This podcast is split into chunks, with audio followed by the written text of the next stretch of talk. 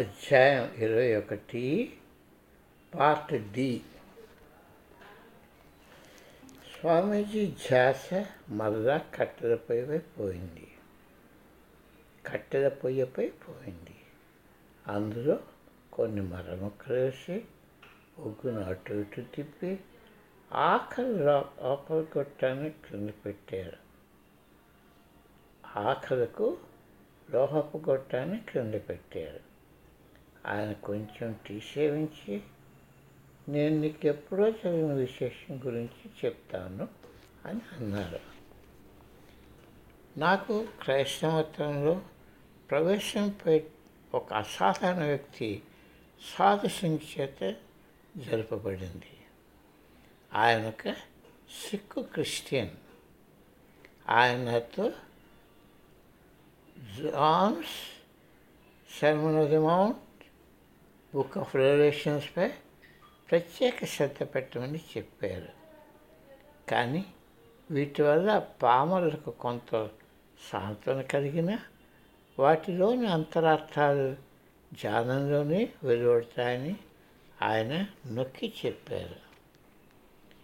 ఆయన నేను కలిసిన సమయంలోనే నాకు మా దేశ స్వాతంత్ర సమరంపై ప్రత్యేక శ్రద్ధ కలిగి కలిగింది. నేను నెహ్రూ పైన ఆయన పార్టీ పైన వ్యతిరేకంగా మాట్లాడాను. వీరంతా కపట రాజకీయ నాయకులని ప్రకటించాను. వారికి ఓటు వేసే కన్నా వారి ఓట్లను సముద్రంలో పారివేయమని పౌరుని ప్రోత్సహించాను. అంతకాలంలోనే నన్ను ఖైదీ చేయమని వారెంట్ జారీ చేయబడి నన్ను జైల్లో బంధించారు. నాకు మాటలు రాలేదు. జైల్లో కూర్చొని నేను వాస్తవమే మాట్లాడిన నేను వాస్తవమే మాట్లాడాను కదా. నాకెందుకు ఇలా జరిగిందని మరలా మరలా తలిచాను. సత్యం నాకు స్వేచ్ఛను ప్రసాదిస్తుందని నాకు గుర్తుకు వచ్చింది. అందుచేత దైవాన్ని నాకు సహాయమని వేడుకున్నాను. దేవా నన్ను వీరు పగబట్టి హింసిస్తున్నా నేను నిన్ను పొగుడుతూనే ఉంటాను. నేను నిద్రలోకి ఒరిగిపోయాను అకస్మాత్తుగా నా భుజంపై ఒక చేయి పడ్డట్టు భావన వచ్చి కళ్ళు తెరిచాను. నా ముందు యేసుక్రీస్తు నిలబడి ఉన్నారు ఆయనతో ఎందుకు నీకు చింత? నువ్వెప్పుడూ నా వాడివే బయటకు కమ్ము. బయటకు బిల్డింగ్ చుట్టూ ఉన్న పోలీసులు వచ్చి వెళ్ళు. నీ శక్తిని పరీక్షించుకో అని అన్నాడు.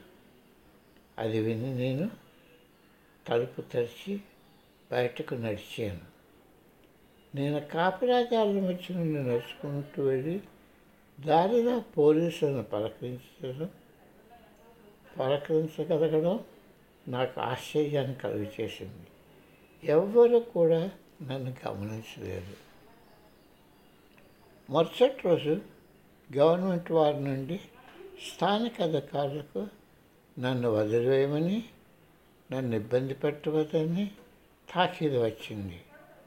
ఆ రోజు పోలీస్ కమిషనరు కమిషనరు ఆయన సరసర సిబ్బందితో కొంతమంది వచ్చి నాకు శిష్యులయ్యారు. ఆ కథ వింటూ మేము ముగ్ధులమయ్యాము. ఆయన అనుభూతి ఆ రోజు రాజకీయాలు ఆయనకు గోచరించిన దృశ్యంలోని మాటలపైన ఎన్నో ప్రశ్నలు ఆయన అడిగాము. ఆఖరు స్వామీజీని సత్యానుకున్న పెద్ద అవరోధం ఏమిటని నేను అడిగాను. జస్టిన్ ప్రజలందరూ సత్యం కావాలంటారు. కానీ వారు జీవిస్తున్న విధానంలో వారికి వారు దానికి సంసిద్ధులుగా లేరని తేటతెల్లమవుతున్నది. నా ఆసక్తి రేకింతపబడి నేను నా దృష్టిని సంసిద్ధతపై సారించాను. ప్రజలు మార్పుని వ్యతిరేకిస్తారు. తత్ఫలితంగా వారికి అదంటే భయం. యోగులు ప్రపంచం యొక్క నిరంతర చలనాన్ని నిరాకరించరు. కానీ అది నిజమేంటాడు వస్తువుల స్వభావాన్ని వాడు అంగీకరిస్తూ అవి సత్యమనే విషయాన్ని మటుకు తిరస్కరిస్తారు. అది అపారెంట్ రియాలిటీ అని పాక్షికంగా అది అపారెంట్ రియాలిటీ అవి పాక్షికంగానే నిజం. వాటి ఉనికిని నువ్వు తిరస్కరించలేవు. కానీ అవి నిరంతరంగా మార్పులు చెందుతూ ఉంటాయి. విధ్వంసం మృత్యు అంతటా గోచరమవుతాయి. అవి నిజమైన సత్యం కావు. అవి తుది సత్యం కాకపోయినా వాటి ఉనికి ఒకనొక స్థాయిలో తుది సత్యం ఉందని సూచిస్తుంది. పాశ్చాత్య తత్వశాస్త్రంలో లేక మతధర్మ శాస్త్రంలో ఎక్కడా కనబడని ఈ సూక్ష్మ వ్యత్యాసం ఆకలింపు చేసుకుంటూ నాకు కొంత వ్యవధి పట్టింది. స్వామీజీ సత్యాన్ని నిత్యం మారుస్తున్న రిలేటివ్ ట్రూత్ మరియు అటర్నల్ ట్రూత్గా వర్ణీకరించారు. శాశ్వత సత్యం ఈ ప్రపంచానికి ఆధారభూతమైనది. పాక్షిక సత్యం తార్కిక మనస్సు యొక్క సహజ గమ్యం భౌతిక శాస్త్రాలు పాశ్చాత్య తత్వశాస్త్రం రెండూను ప్రకృతి మరియు సంస్కృతి యొక్క మారుతున్న స్వభావాన్ని అంగీకరిస్తాయి. కానీ తుది సత్యానికి దారితీసే సంపూర్ణ గూఢాధారం అని అనుమానించకు. అవి అనుమానించవు. రిలేటివ్ ట్రూత్ అంటే పాక్షిక సత్యం అని అటర్నల్ ట్రూత్ అంటే శాశ్వత సత్యంగాను తెలుగులో మాట్లాడాను. ప్రపంచాన్ని ఈ లాభదాయక దృక్కోణం నుంచి వీక్షించడం నాకు ఊరట కల్పించింది. ఈ విభేదం వస్తువుల పరిస్థితమైన స్థితిని వాటి హద్దులకు మించి ఆపేక్షించకుండా గౌరవించడానికి ఒక ఆధారమైంది. జీవితానికి దాని సమస్యలకు ఎంతో లోతుగా వర్తించడం వల్ల ఈ అద్భుతమైన వ్యత్యాసం యొక్క గూఢార్థాన్ని మననం చేయడం నేను కొనసాగించాను. జీవితం ప్రపంచం యొక్క నిరంతర చలనం. మార్పుకే పరిమితమైనదనే ఊహను మనసు దృఢంగా నమ్మితే జీవితం ఎంత భయంకరంగా రూపాంతరం చెందుతుందో నేను గమనించాను. అస్తిత్వవాదానికి సంబంధించిన కొందరు శాస్త్రవేత్తలు ఎందుకు ఆత్మహత్యకు పూనుకున్నారో అర్థమైంది. పరమతత్వం యొక్క ఎరుకత లేకుండా జీవితం జీవించడం ఏ మేరకు? స్వామీజీ నన్ను కొద్ది క్షణాలు చూసి అప్పుడు దృష్టిని మరల్చి జాగ్రత్తగా ఇలాగ అన్నారు. ఋషులు కూడా నీలాగే అడ్డంకుల ద్వారా వెళ్ళారు. వారు నీ పెరుగుదలకు మైలురాయి సూచించారు. రాను రాను ప్రతిబంధకాలు ఏవీ లేవని నువ్వు గమనిస్తావు? అన్ని ప్రతికూల పరిస్థితులు నీకు తోడ్పడడానికే ఇక్కడ ఉన్నాయి. అవి నీ పెరుగుదలకు సాధనాలుగా రూపొందించగలవు. కానీ నీ ఈ విషయాన్ని ఇంకా అర్థం చేసుకోలేవు. బాధ వ్యధ కలతలు అన్నీ ఒకటే. కానీ స్వీయ అధ్యయనానికి ఇదే అవకాశం. ఇతరుల పట్ల వ్యతిరేక వైఖరి అంతర్గతంగా బహిర్గతంగాను చిరాకు ఘర్షణ ఎలా సృష్టిస్తాయో గమనించు. వైఖరిని సరిదిద్దడం సాధన ద్వారా సంభవం అవుతుంది ధ్యానం ఆచరించే ముందు మనస్సుతో స్వీయ సంభాషణ జరిపి నిన్ను కలతబెట్టే విషయాల గురించి పరిష్కారాలు అన్వేషించకూడదా? నీవు రోజంతా మనసుకు ఏమందిస్తావో అదే నీకు మర్ర తిరిగి ఇస్తుంది కర్మ అంటే ఇదే.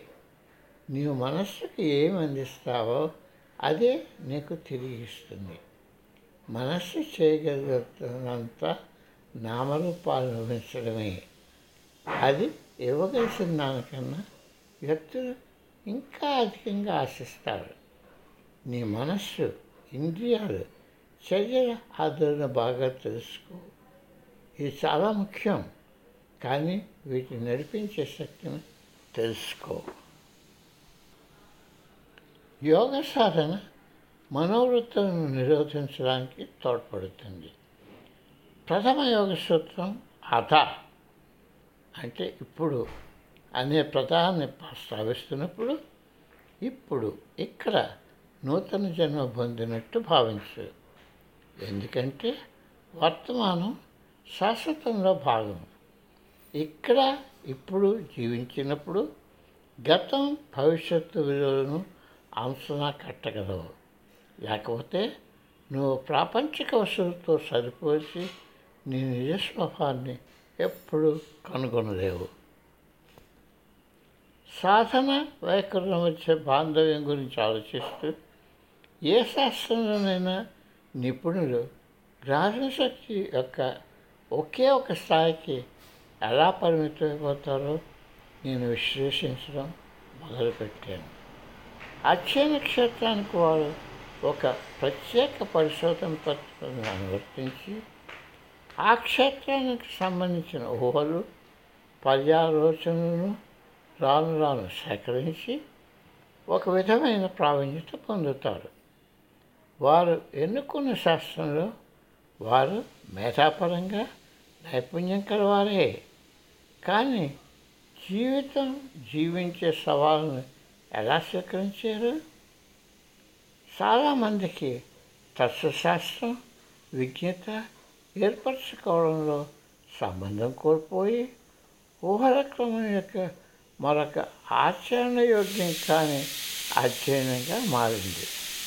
ఫిలాసఫీ సైన్స్కి విభిన్నంగా ఉండునని వివిధ సాంప్రదాయాలకు వర్తించే ఊహలను పరిశీలించడమేనని అది ఒక తార్కిక వినోదం మాత్రమేనని నిర్ధారణకు విద్యార్థులు వస్తారు. మత ధర్మశాస్త్రంలో కూడా ఇదే కనబడుతున్నది కొన్ని సందర్భాల్లో అది ముద్రితమైన ప్రశ్నోత్తర రూపబోధ యొక్క సంక్లిష్టమైన రూపానికి దిగజారింది